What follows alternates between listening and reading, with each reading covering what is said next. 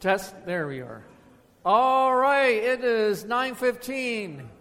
The holy ones are seated. The others are walking around. All those in the back, we are starting.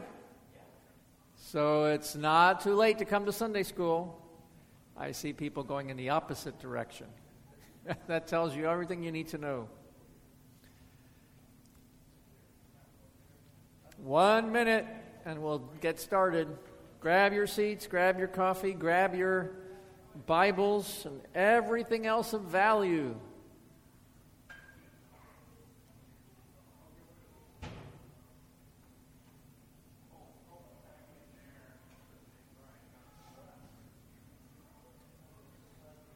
Looks like we have the diehards. This is very, very interesting. Our group here this morning. This is good. All right, I think I'm going to go ahead and get us started, and the rest, folks, can uh, just uh, have to make do. Let's go ahead and pray. Father in heaven, we're so thankful that you've given us this nice, crisp, clear, beautiful Sunday morning in which we can gather to learn more about you. As we continue, Father, to go through the uh, shorter catechism, we're thankful for these men who came before us, who understood the scripture so well, and who um, uh, put it in a way that really truly does summarize your word. We do pray, Lord, as we learn the catechism, that what we're really learning is what scripture teaches. And in learning that, that we might really learn who you are and what you have done for us in Jesus and what it is that you expect of us in gratitude. And so, Father, open our eyes toward that end. Help us to have clear understanding. And we pray this in Jesus' name. Amen. All right. So, again, as, uh, as we've done before, I'm going to ask you to turn in your catechisms. You'll either find that um, on, uh, in the hymnal, uh, somewhere around page 870, I'm told. Uh, or, of course, you can look it up online or have your own personal copy. And we're going to jump right into that this morning. We're going to continue looking at Adam and dealing with some very, very important uh, aspects of the fall uh, that we want to get into. We brought a little bit up of that stuff before, but we got to really dive in today. So when we've uh, got that, we're going to read, just like we did last week, we're going to do two questions. Now, let me just review. Last week we did 13, 14, and 15. and what we were really dealing with was the nature of sin.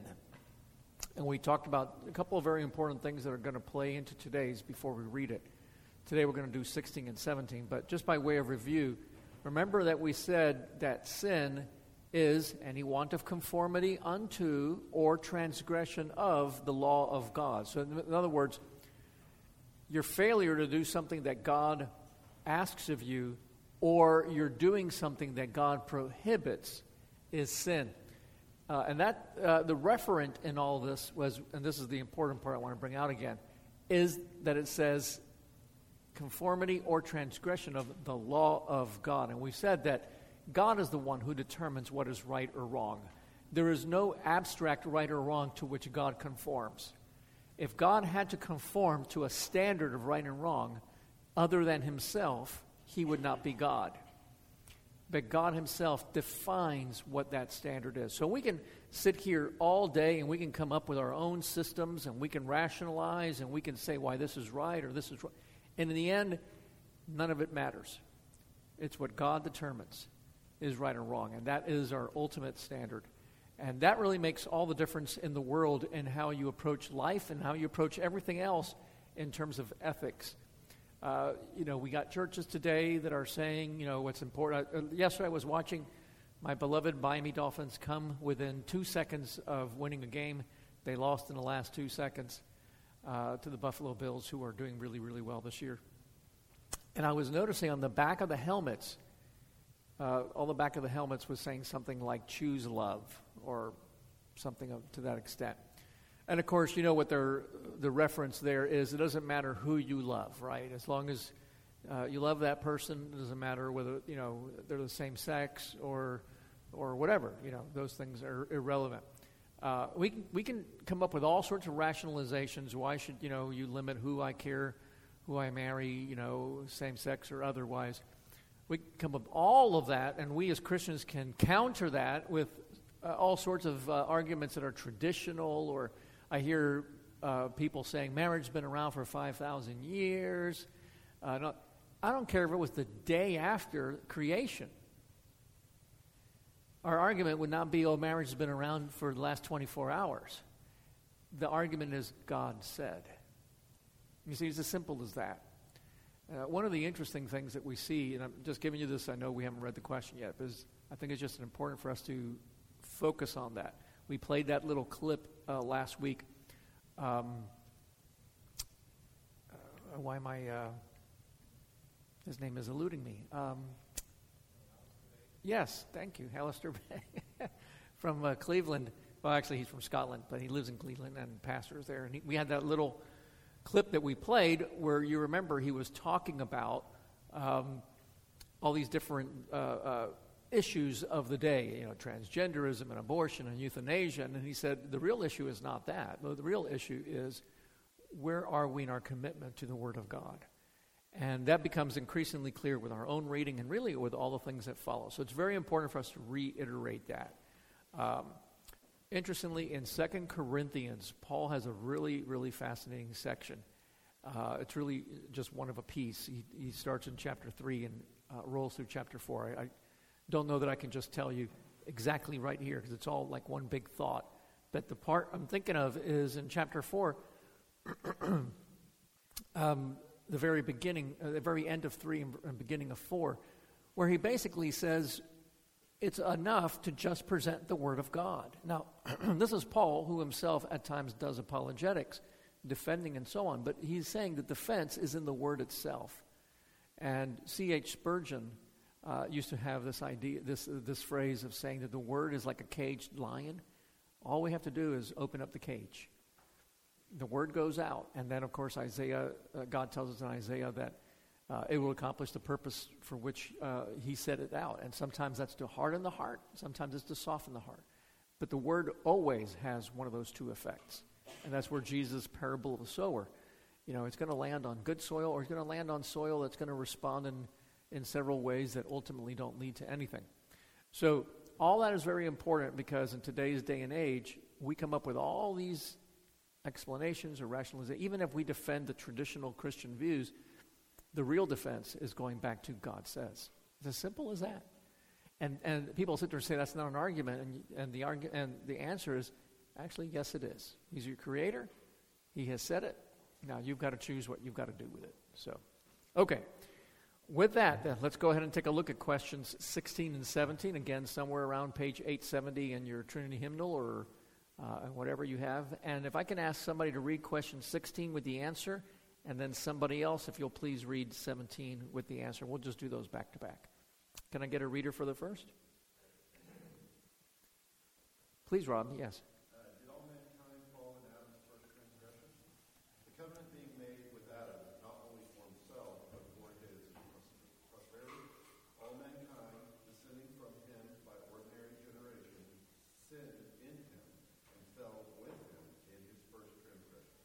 All right, thank you. Uh, question 17, if somebody will read that.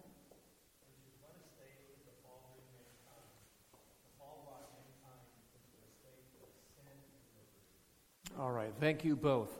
Okay, so let's launch into these, and let's just take uh, verse seven, uh, verse uh, question 17 first. We've been seeing God establishing the world through creation. Remember, we said God's eternal decree works out, works itself out in two different ways in creation and providence. So he's created the world, and then in his providence, he superintends all of creation. As we said, he ordains whatsoever comes to pass, right? So we looked at uh, two weeks ago what was the, the initial act of providence that God made with humankind in terms of relationship, and we saw that he established a covenant. And let's go back to that and just briefly remember a covenant is not an agreement between equals, it is God as the superior uh, dictating the terms of the relationship. He lays out what the stipulations are of the relationship between God and mankind. And in that case, it was very, very simple. It was, I'm your God, you are my people, a refrain we see all throughout the whole of scripture. And for that to to maintain, for the situation to obtain, actually. What will have, have to happen is I'm giving you everything. I am blessing you beyond anything that you deserve. And we talked about the gracious aspect of that covenant, not in the sense of the covenant of grace, but that first covenant, which we call the covenant of life, other times called the covenant of works, is still gracious in the sense that God doesn't owe us anything. He does not owe us life, does not owe us eternal life. He could have created us for 15 minutes and then poofed us, poofed us into non existence, and that would have been gracious. So God is gracious in that He gives us everything. And then He says, I'm going to let you, en- I, I've made this whole universe for you to enjoy, and it's all for you. But in order for you to show that you obey me and you love me, I don't want you to eat of this one tree. And as we saw, He gave every inducement to Adam to not eat of that tree. It's not like, you know, He deprived Adam and left the one good thing out of his rat- grasp. He gave him all these good things he also made very clear the consequences of what it would mean to disobey. It would be death. But he laid out a very, very simple path before him. And as we saw last week, in the end, we looked at the perversity of what it really meant that Adam, fully aware of what the consequences were, still chose to disobey. So we did that last week. We won't go into it here. But the point is, there's the covenant, this relationship into which uh, uh, God enters into uh, this relationship with us. And then, looking at question 17, first, his failure to keep that relationship, which we talked about last week, says he brought mankind into an estate of sin and misery. And we've already said the word estate, it's an old fashioned word. Today we think of an estate as a big land holding. It really means condition, right? So there's these four conditions that we've been looking at. The first condition of blessedness, you know, we're before the pre-fall, but now in the fall, this condition of sin and misery. And we're going to be unpacking that through the catechism. The condition in which we live today is one where we are still sinners. We talked a whole lot about that last week. And the result is misery. And those two go hand in hand. They're vitally important, again, for the apologetic purpose that people look around and they see the world and it's messed up. And you can tell that the world is messed up. It doesn't take very long to figure that out and to figure out that something is wrong. And despite, you know, that somebody dies and we say, oh, it's the circle of life. If that were the case, if evolution designed death as part of that, we would not cry when people die. We wouldn't. It would just, we'd sit there and say, oh, okay, circle of life. Uh, throw them in the fire and let's cook them for, you know, for dinner or something. Because that would be the most efficient thing to do, right? Evolution and all that. We don't do that. People intuitively, being made in the image of God and with the law of God still written on their hearts, even though it's been marred by the fall, still get that there's something at the core fundamentally wrong. We see people dying. The scripture tells us that death is a consequence of sin. We have folks who deny that. They deny sin, they deny that God dictates that law. This is what we were starting with. And that's, that's the reason there's death. Whether they deny or not, the fact remains that there is misery all around us in our suffering and everything, you know, everyday world, and that there is something that's causing that. And of course, we have the answer. We say that's sin. So I just want to start with that uh, last uh, uh, question. And last week, we looked at those four conditions. You remember we talked about those. We're not going to get too far into them today, just by way of pointing them out. But we said we had, and, and we were really talking about your freedom and your ability, and we're not going to get into that today. But you have your, your pre fall condition. We're going to keep coming back to this chart again and again and again. And then you have your fall. You're redeemed and you're glorified. What happens? Not just when you die, but really when Christ returns. And we, you know, we were talking about man is both free and able in the fall to do good and evil. After the fall, we remain free to do good and evil, but we're unable to do good. When you're redeemed, you match up with this again. You're both free to do good and evil, and you're able to do good and evil. But at the new heavens and new earth, you'll again be free to do good and evil. You'll be, remember, we said that last week. You'll be actually free to sin. In, in the new heavens and new earth, you simply won't be able to. And there's, you know, the, the big difference. So, and that's like this, in that in, in the false state, we're unable to do good. In the glorified state, we're unable to do evil. And it's because of our nature. So I'm going to just leave it there at that, and I want to get into more of question 16 and the fact that how we actually fell, because the how that really is important here. So that, that uh, question 16, the covenant being made with Adam, not only for himself, but for his posterity. There is the key part, this idea of representation. All mankind descending from him by ordinary generation sinned in him and fell with him in his first transgression. So even though it was Adam who sinned, it is as if we all sinned with him. That's what we're being told. And we looked at this last week. So there's an aspect of solidarity here, of oneness, where he represents all of us, and we have to wrestle with that. Again, we can argue with it, that's not fair, and all that other stuff. And we looked at that last week, no, two weeks ago, uh, the aspect of fairness. God chose Adam as our representative. And just like in Congress, when you choose a representative, that person is supposed to go and do what you would do if you were there. So they're supposed to go to, you know, Austin or they're supposed to go to Washington, D.C. and vote on the issues just as if you were the one voting on the issues. Because we live in a fallen world, uh, they don't always represent you exactly like they ought. But the one who chose uh, Adam as a representative was God, and he always makes perfect choices. So he chose a person, Adam, who did exactly what you and I would have done. And that's a, a, very key part, and we'll see that in just a moment as to why that's important. Um, but just think of it this way then. Uh, when we looked at that several weeks ago, we were simply talking about the imputation of sin. Remember, imputation means to count. You know, reckon, reckon him righteous. That's what he says about Abraham, his faith. Because of his faith, he was reckoned, counted as righteous, imputed righteousness. We're talking about that legal aspect of saying you get the record of Adam's sin. You didn't actually do it, but you receive it.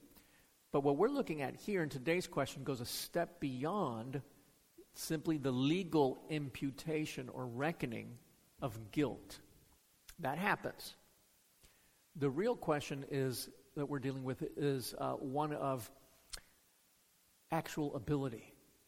Psalm 51:5 says, "In sin my mother conceived me. I was sinful at birth, and in sin was I conceived." And the very idea that from the moment of conception you are already sinful, does that simply mean that you have the imputation from the moment of conception, or does it mean that we are also sinful inherently? And the answer to that is pretty clear, and the Catechism here uh, lays it out. We are sinful inherently as well. So even if we had not received the guilt of Adam, because we are fallen in our very uh, natures, we will sin. In other words, you know the old adage are we sinners because we sin, or do we sin because we're sinners? And the answer is we sin because we're sinners. It's in our nature ever since the fall. And that's what the question is getting at. It's this idea that because Adam messed up and, and fell, and he represents all of us, as a result, all those who are descended from him by ordinary generation. Uh, what is ordinary generation? You know, you all understand by regular means of procreation and so on. We also fall with him, and we inherit that nature. Now, there's some questions as well. How does that happen? And I think you know there's an analogy that G.I. Williamson uses. I think it's a good analogy. We'll use it. Imagine a tree, right? Okay, it's a palm tree. I, obviously, I'm still thinking of Hawaii. Maybe that's not the best thing. Got the little coconuts. Or maybe we'll do a deciduous tree because that's what everybody is used to around here. Right? So there's your, your tree. And uh, it's got fruit on it. I know that should be red, right? It should be apples or whatever. Okay, if the fruit, if, I'm sorry, if the tree is diseased and bad, what's the fruit going to be? Diseased, it's going to be bad, right? It inherits its nature from the tree, right? It's, it's just simple, straightforward uh, uh, science, as it were, that we all in our everyday experience can relate to. this is the point. Adam then is that tree, and all of us who are descended from him are inherently uh, sinful. We're unable to bring forth good fruit because we already have that sinful nature in us. As simple as an illustration as that is, it really does capture most of what it is that's being communicated here. Um, let's see if I can um, bring in some scripture passages. I've skipped about three of them already because I'm just going on and on and on. So let me go back and just um, talk about this oneness, this unity. Uh, in Acts 17 26, uh, Paul says that God has made of one blood all the nations of men uh, to dwell on all the face of the earth. Just again, that unity. But the fact that we then, because we are connected and all come out of Adam, we have this uh, broken nature, this fallen nature. Uh, you can read in um, several places. Uh, Job 14 4, for example, just making the argument about um, uh, the, uh, how good things, uh, bad things can't produce good things. He says, Who can bring a clean thing out of an unclean? Then later in Job 25 4, he says, How can he be clean that is born of a woman? So now he's talking very clearly about not just in general, but, uh, and of course, born of a woman means any person. You know, any person born, any human being, how can that person be sinless? So that's the very first thing that this question 16 establishes. Uh, our fall is not just an imputation of sin, but actually transforms us in terms of our nature. We are born with a fallen nature, born with a sinful nature. Uh, now, that has all sorts of implications, as you can imagine.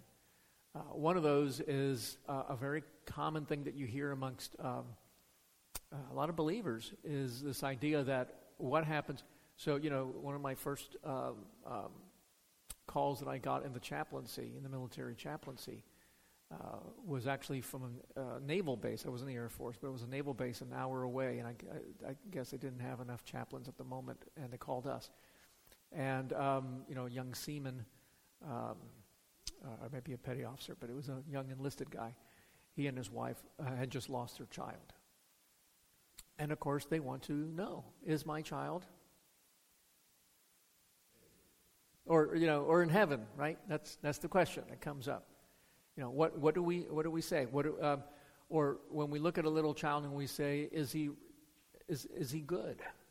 You know, is a is a child or she, is she you know good? And so uh, there's this idea that we find in a lot of uh, uh, evangelical Christianity, this age of accountability, that uh, a child is not accountable for their sinful behavior until a, a certain point. Now, notice I said for their sinful behavior, because if you don't think that kids can can't sin, then you probably don't have kids.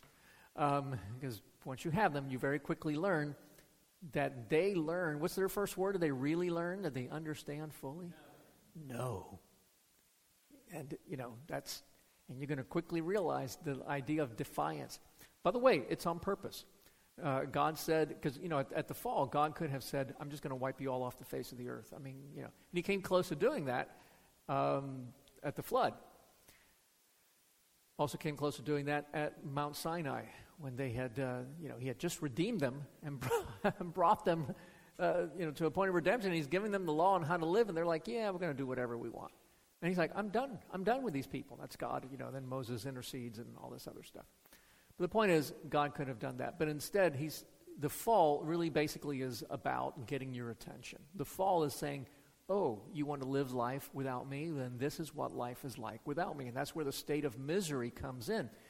And one of the reminders is do you want to see what it's like to have rebellion by your creatures? I put you over all the creation. And that's why animals and everything else now rebels against us. Tigers and cobras and all that they used to be able to hang out with, are now going to turn on you. Even your dog is going to turn on you at some point, that kind of thing. And you see it in your children. Your children are going to rebel the exact same way that you rebelled against me. You're going to say something that's for their own good, and they're going to look you in the face and they're going to say, no.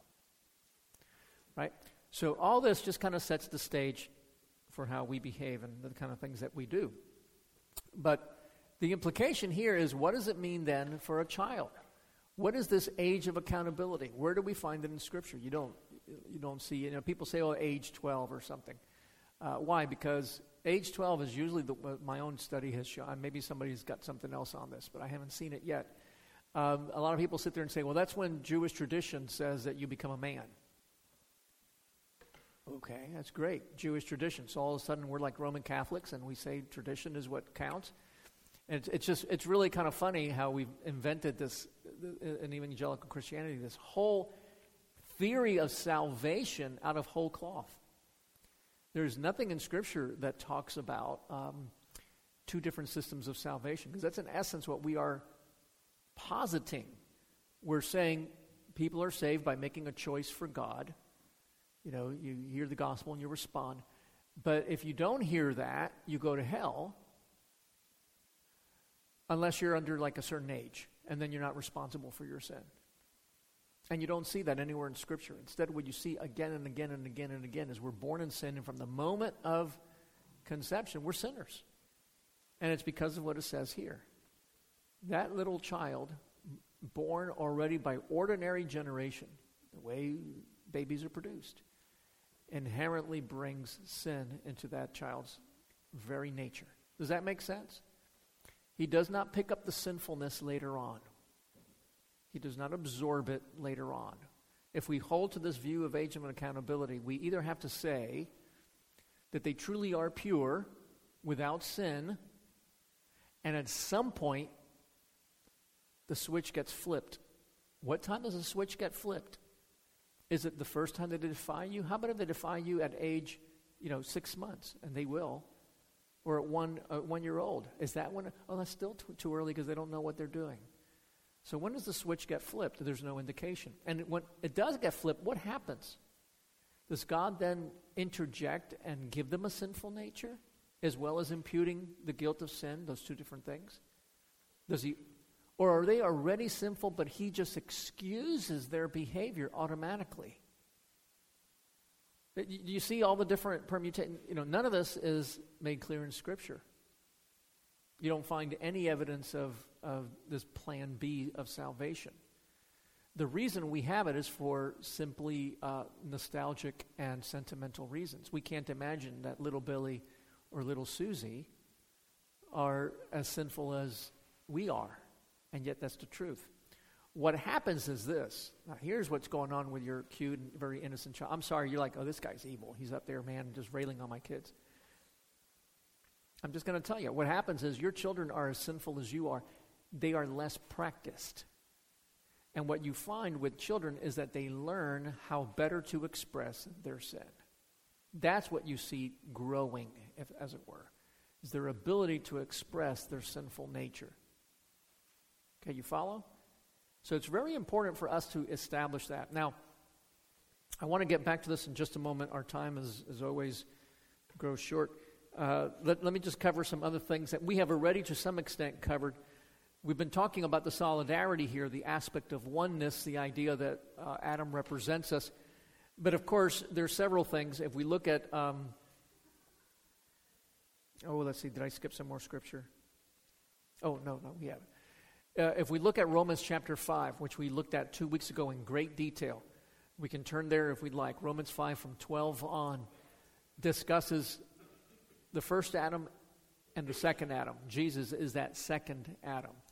And it presents very clearly the idea that the first few verses, 12, 13, and so on, 14, that Adam uh, sinned in a particular way, which we don't necessarily uh, have to do. In other words, you don't have to go and pick a fruit in the center of the garden for you to be sinful. That's the actual transgression of Adam. And we separate that actual transgression, of which we have our own actual transgressions. You said a lie in this, in this case, or you uh, um, thought something inappropriate, you know, and you did all that that Adam didn't do. Actual transgressions but you still have imputed to you the guilt of that first transgression, and that's what we call original sin. And uh, that's not a scriptural term. It's like the word Trinity. It's just a word that we apply to something that we can read about in Scripture but didn't have a name, uh, just so that we can intelligently discuss it. So when we talk about original sin, there is, of course, the original sin, the actual transgression where Adam actually ate of the fruit in, in the tree in the middle of the garden. But there's the idea of that original sin, the guilt of it is then imputed to all of us. And because of that, it poisons his very nature. And because he's now the diseased tree, everyone who is descended from him also uh, inherits that sinful nature. And you're born already with a disposition to sin. By the way, in case you're wondering, uh, okay, if there's no two different plans of salvation, one for children under a certain age or whatever, uh, how, what hope is there? And there's plenty of hope. In the broad evangelical world, let me take a look at baptism. I'm going to use baptism as an example. This may be a, a bit more complex than we need to do here, and maybe it'll make more sense when we get to baptism later in the catechism. But very often people see baptism, right? You come up here, you make a profession of faith as, as an adult or at least as a person able to express uh, your, your faith. And, and I've asked people, what is baptism? What is it? And baptism is where you get to say to people, I made a choice for Christ. Right? You get baptized and so on. I made a choice for Christ. And what we're going to see is when we get to the question of baptism and so on, baptism is not about the choice that you made. Baptism, just like the Lord's Supper, is about what God has done in Christ. And what God, done is, what God has done in Christ is He's taken you, and baptism represents, uh, where the Lord's Supper represents His ongoing, uh, His death and the ongoing idea that because of that He's with us and so on. Baptism is a one time thing that represents your translation from one kingdom to another, from one state, one condition of sin and misery into another, right? So you get saved, taken out of the old kingdom, you brought into the kingdom of God. And of course, the washing away represents the, the removal of the one thing that kept that from happening which was your sin. And Jesus removes it. Okay, so we got that. But baptism is about what God has done. So even though if you're an adult believer or you know and you're able to express your faith at baptism, we see that as the response to what God has done. And we'll get into that when we talk about the order of salvation, which comes a little later in this class. But the idea is remember, you have a fallen nature, a broken nature. You inherit it from Adam that nature gets regenerated, right? 2 Corinthians 5:17. If anyone is in Christ, he is a new creation. The old has passed away, behold, the new has come. And many other passages. John 3 3. Jesus says, if you're to enter into the kingdom of God, you must be born again. So there has to be this radical change. We do not do that change. You do not choose Christ and then he regenerates you. No child chooses to be born, nor do you choose to be born again. God does it for you. And it's all about His doing, and you respond in faith and repentance. You see how that goes? And then you're expressing that faith and repentance publicly.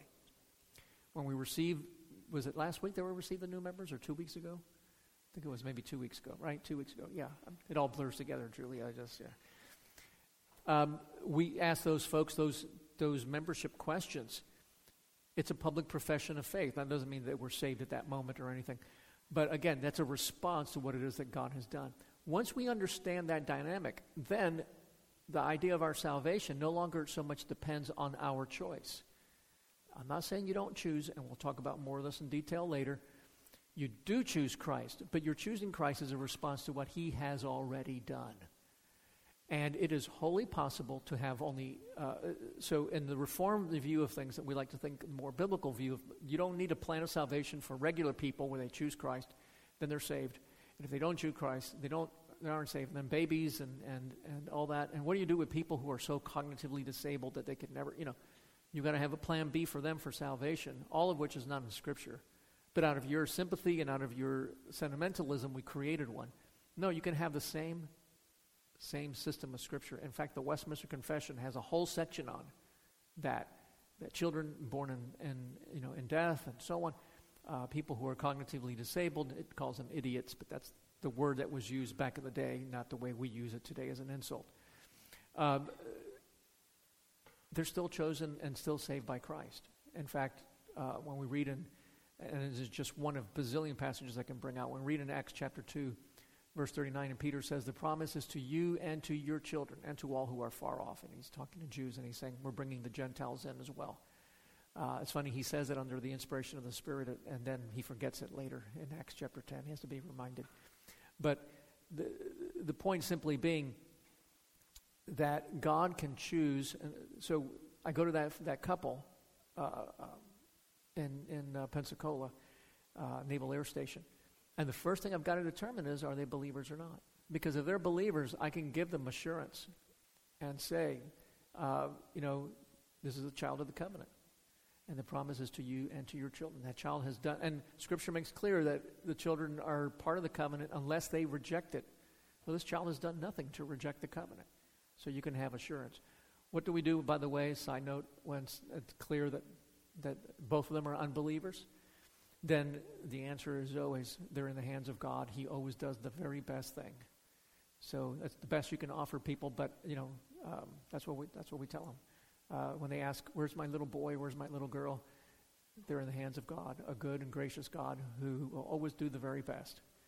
Uh, could God have chosen to save that child even though he's not a covenant child? He could have. I'm not promising them that, but I'm just saying the hands of a good God. Uh, that's an aside.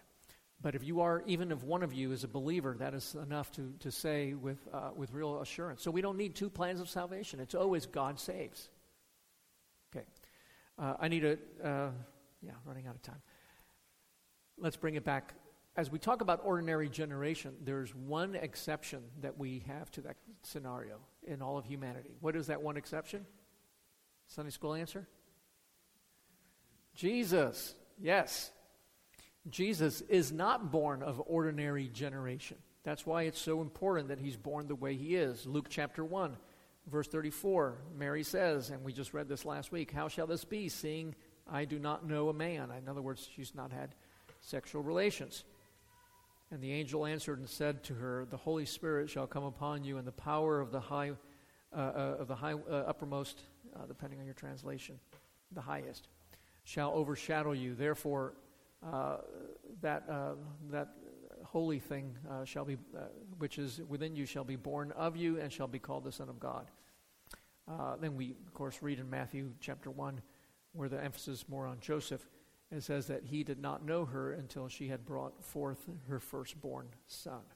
So it's very, very clear that Jesus is born in ways uh, unlike all of us. Absolutely essential. Um, a lot of people sit there and say the virgin birth is not essential to, you know, it's, it's a miracle and all that, and we believe it, but, you know, I don't have to defend it because what just matters is that a person believes in Jesus, not how he came about. But no, it makes all the difference in the world.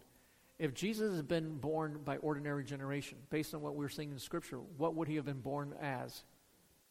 A sinner, yeah. So you have to break the mold. In fact, today's sermon is uh, coming out of Hebrews. The whole book of Hebrews is has one purpose. It is to show who Jesus is and what he is. What he is, metaphysically. It's, it's that kind of book.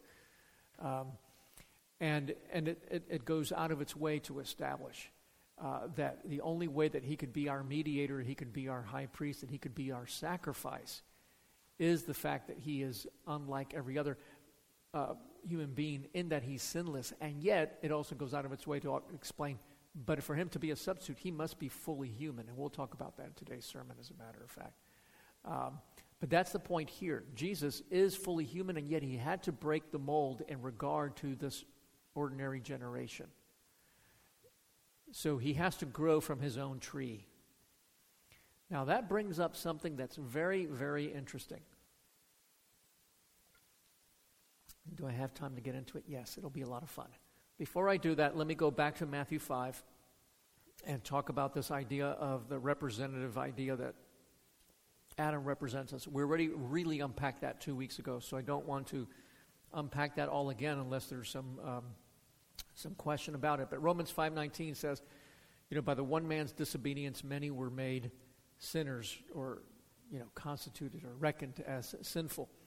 So, yes, this idea that what Adam does as our representative applies to us. And, and we already looked at the whole thing. You know, oh, that's not fair. And if I had been there, I would have made a different choice. And no, you would not. God chose exactly who, uh, who represents you well, and so on and so on. Um, Oh, wait, I did script, skip. I keep looking at my notes and um, some passages that we skipped here. That's all right. We'll get to them. Uh, but the, the point simply being is that in the same way that Adam represents us, then Jesus represents us as our substitute. In this case, it's not disobedience, but obedience. And it's that obedience of Christ that gets imputed to us. So you did not live a perfect and sinless life. He did. But as, when we exercise faith in Him and so on, that obedience is given to us. It's reckoned, imputed to us. So even as we sit there and say, it's not fair that Adam represents us, then we can't go ahead and claim it's not fair that Jesus represents us. You see? Because the reality is, even if you don't believe that Adam represents you, you yourself are a sinner. We already have enough plenty of actual transgressions that we're, guilt, that we're guilty before God. So, what answer are we going to give him? Oh, I'll trust in Jesus. Oh, but that's representation. So, you see, if you can accept one, it's not a leap to accept the other. Does that make sense? So, let me just leave it there and, and just finish up with the one section that I really do want to talk about, which is Jesus is the exception in ordinary generation. That is what con- that, that's what enables him to be born sinless. But now that brings up a question that again you might sit there and say, how important is this?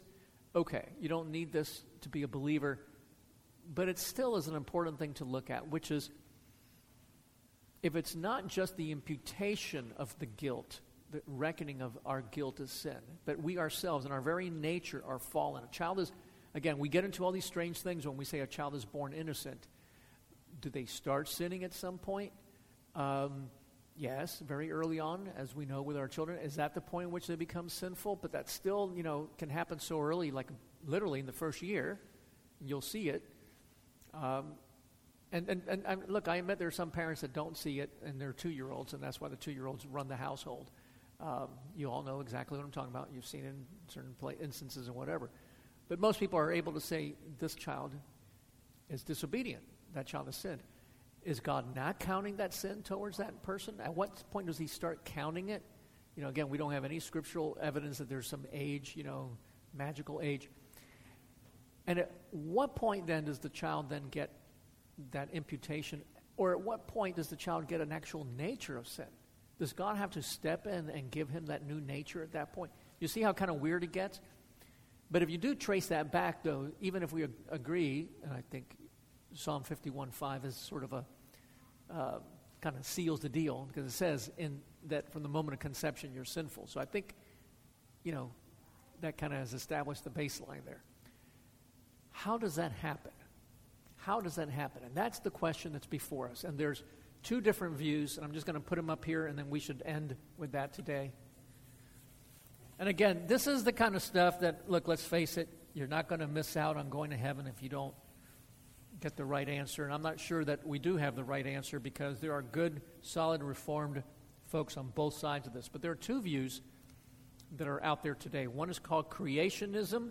This does not mean creationism as in how God created the world, you know, six days or so on. It's not. It's referring to how we ourselves are created as new creatures, new human beings uh, not new as in redemptive, let me rephrase that, but new life, you know, when children are born and so on.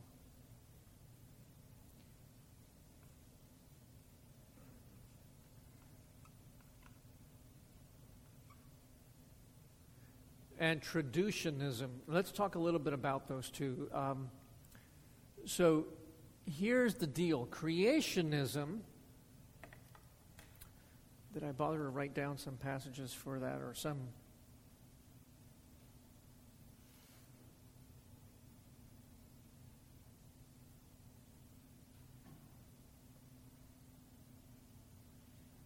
Okay. Uh, not until later do I get some scripture passages. Okay. Creationism teaches this. You all know how the, the physical process works. Sperm and egg come together, and you know, and you end up with um, a, a, a new little baby life, and it grows from there and so on.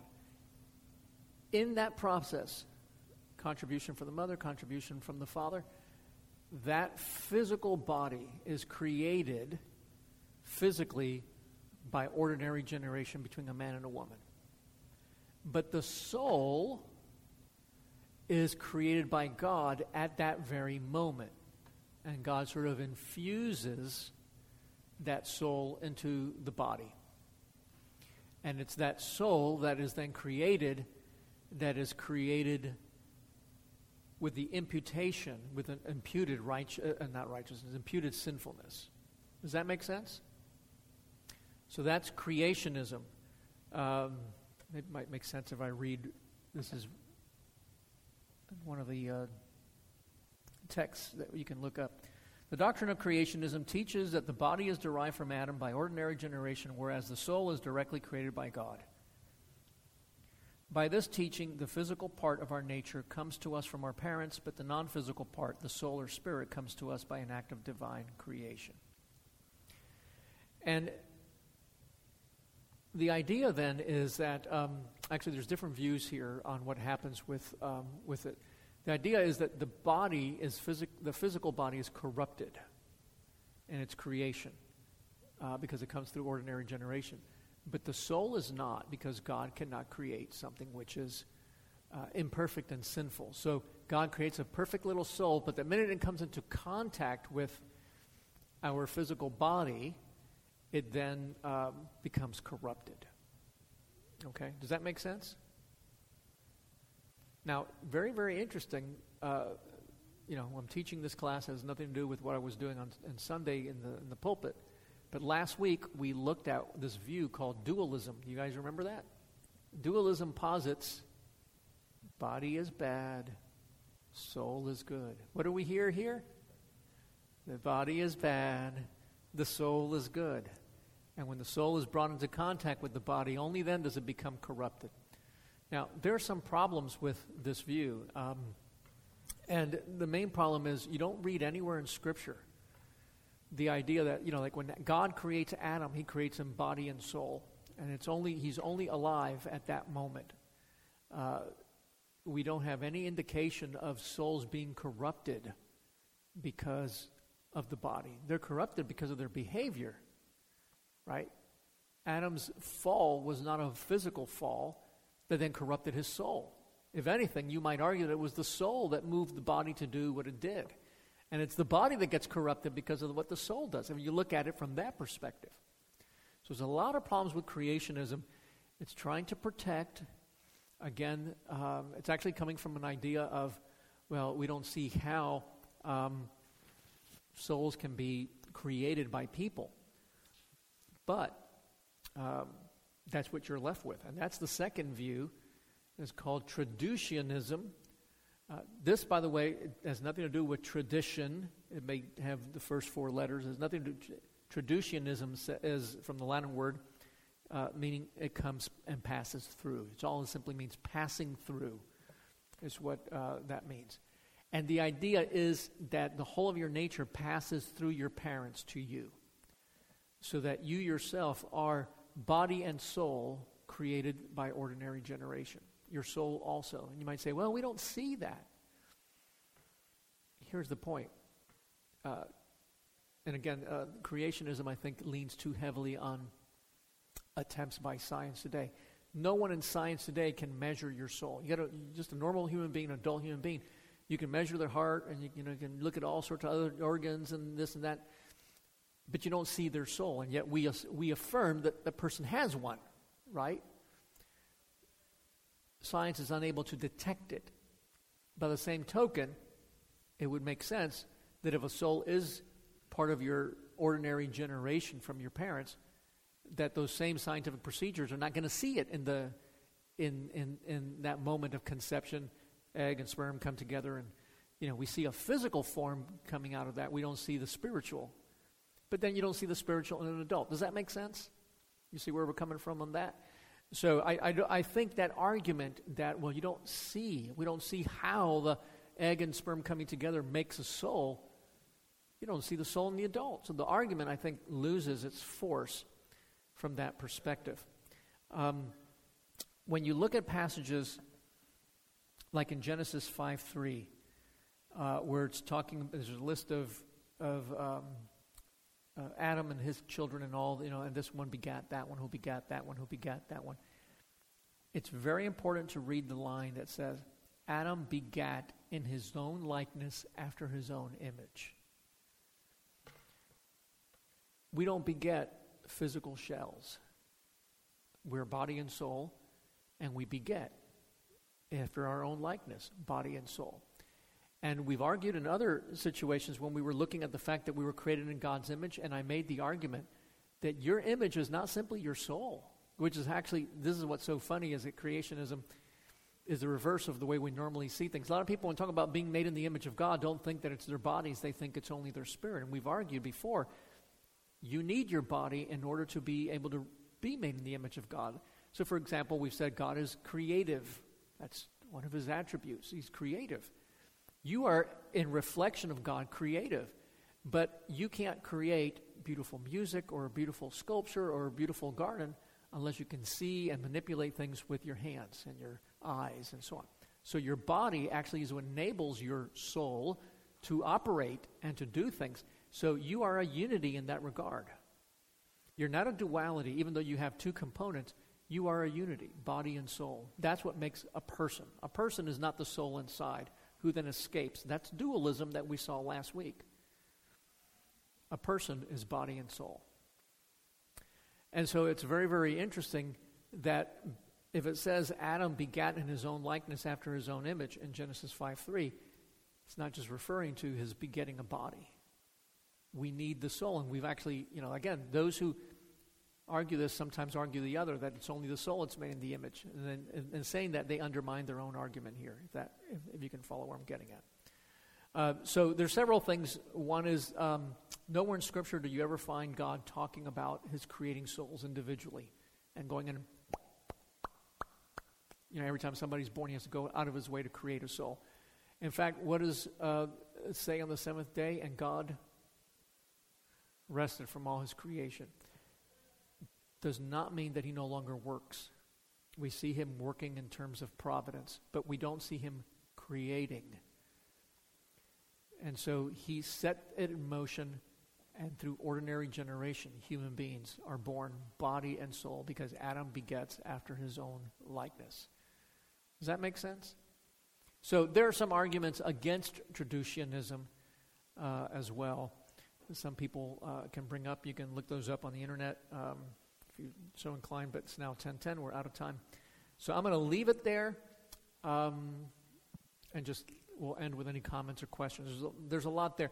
Look, you can be a creationist. You can be a traducianist, and it's not going to affect directly, you know, whether you believe in Christ or so on. Unlike the virgin birth, which is an actual belief that if you don't believe in, you can have no no salvation, uh, because if if he's sinless, if he's not sinless, if if he's not born of a virgin, breaking the mold, then he will inherit sinfulness, and he cannot be, you know, a sinless savior.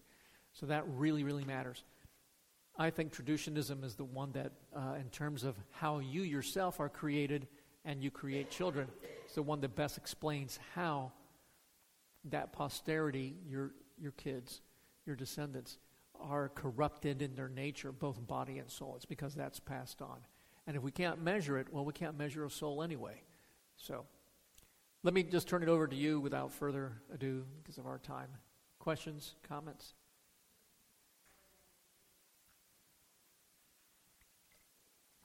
Not a one. Wow. Okay. Oh, yeah, by all means. Traducianism, yep.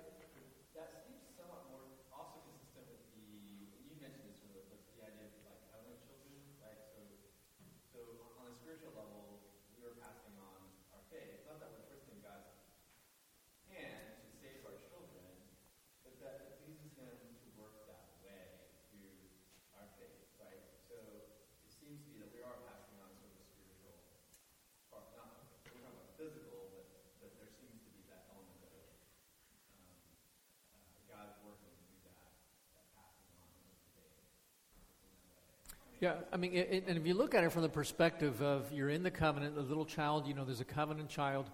We baptize them not because that child has made a decision, nor because we believe that just because we pour water on their head, that automatically at that moment saves them. I, I can't tell you how many times somebody has come into our church out of you know a more broad evangelical or Baptistic background. They say, "You guys believe in baptismal regeneration." They may not use those words, but that's the technical term for it. It's like, no, absolutely not. We don't believe that at that moment the person is saved. all that ba- uh, the baptism does is represent that promise. And it's the parents recognizing that God has made that promise, and they're, um, they're agreeing because what you're saying, Ling, is God uses means. And He does that all throughout. He uses means. The preaching of the word is means. He, he can just go and zap everybody and just save them and zoom them all up to heaven, but He's chosen to use means. Ordinarily, that's how God works in everything.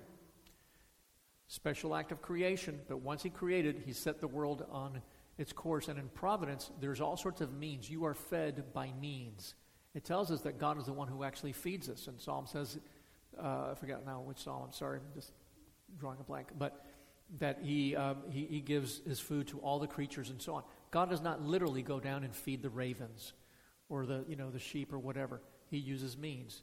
And it rains and the crops grow and the grass grows and the trees, you know, grow fruit and all that, right? The means for that child who already is a covenant child and belongs to God to become uh, mature in their faith is parents. He's chosen that social structure to raise them up. So, but that child is, if he's a believer, he's one of the elect already, you know, in the in the pipeline. God's already done it, and it's his initiative and his action. Yeah, but good point. Anything else before uh, we close for the morning? Nope. All good. All right, that's, uh, that's good. Let's go ahead and stop here. Next week, no Sunday school because it's Christmas. The week after that, no Sunday school because it's uh, uh, New Year's Day. Uh, of course, we will have worship because uh, Christmas does not trump the fourth commandment. So there'll be worship on uh, Christmas Day as well as New Year's. But no Sunday school. So we will pick up question 18 on the 8th of January. So until then, Keep reading your catechisms, memorizing them, all that other stuff. Uh, let's go ahead and pray. Father in heaven, we're so thankful that you have taught us and given us in your word uh, enough that we can really deal with these weighty, weighty issues. And it is important to know how did we get to this point in life? The world is clearly messed up all around us, and we do see it. And uh, we're thankful that we have the answers to the why. We can come to people in their distress and in their uh, anguish of living in in a condition and in a state of sin and misery, and we can say, This is why. But more than just why, we can then give them a true answer. They might wonder, Why does Jesus matter? And only when we understand why we're fallen can we see how Jesus is the only answer. So we pray, Lord, that uh, you give us opportunities to not just better understand this for academic reasons, but so that we can be more effective in providing relief and comfort through the gospel to our neighbors, to our family members, to our friends and to all to whom you put in our path. Uh, we're thankful that in Jesus we do have redemption, and we're thankful that you did choose to have, uh, as we celebrate during this time of Advent, the incarnation, uh, one human being who uh, uh, escaped the consequences of the fall so that he can be our representative, as Hebrews again and again and again tells us. Help us, Father, to cling to that truth uh, so that we never are left relying on our own. We ask all this in Jesus' name. Amen.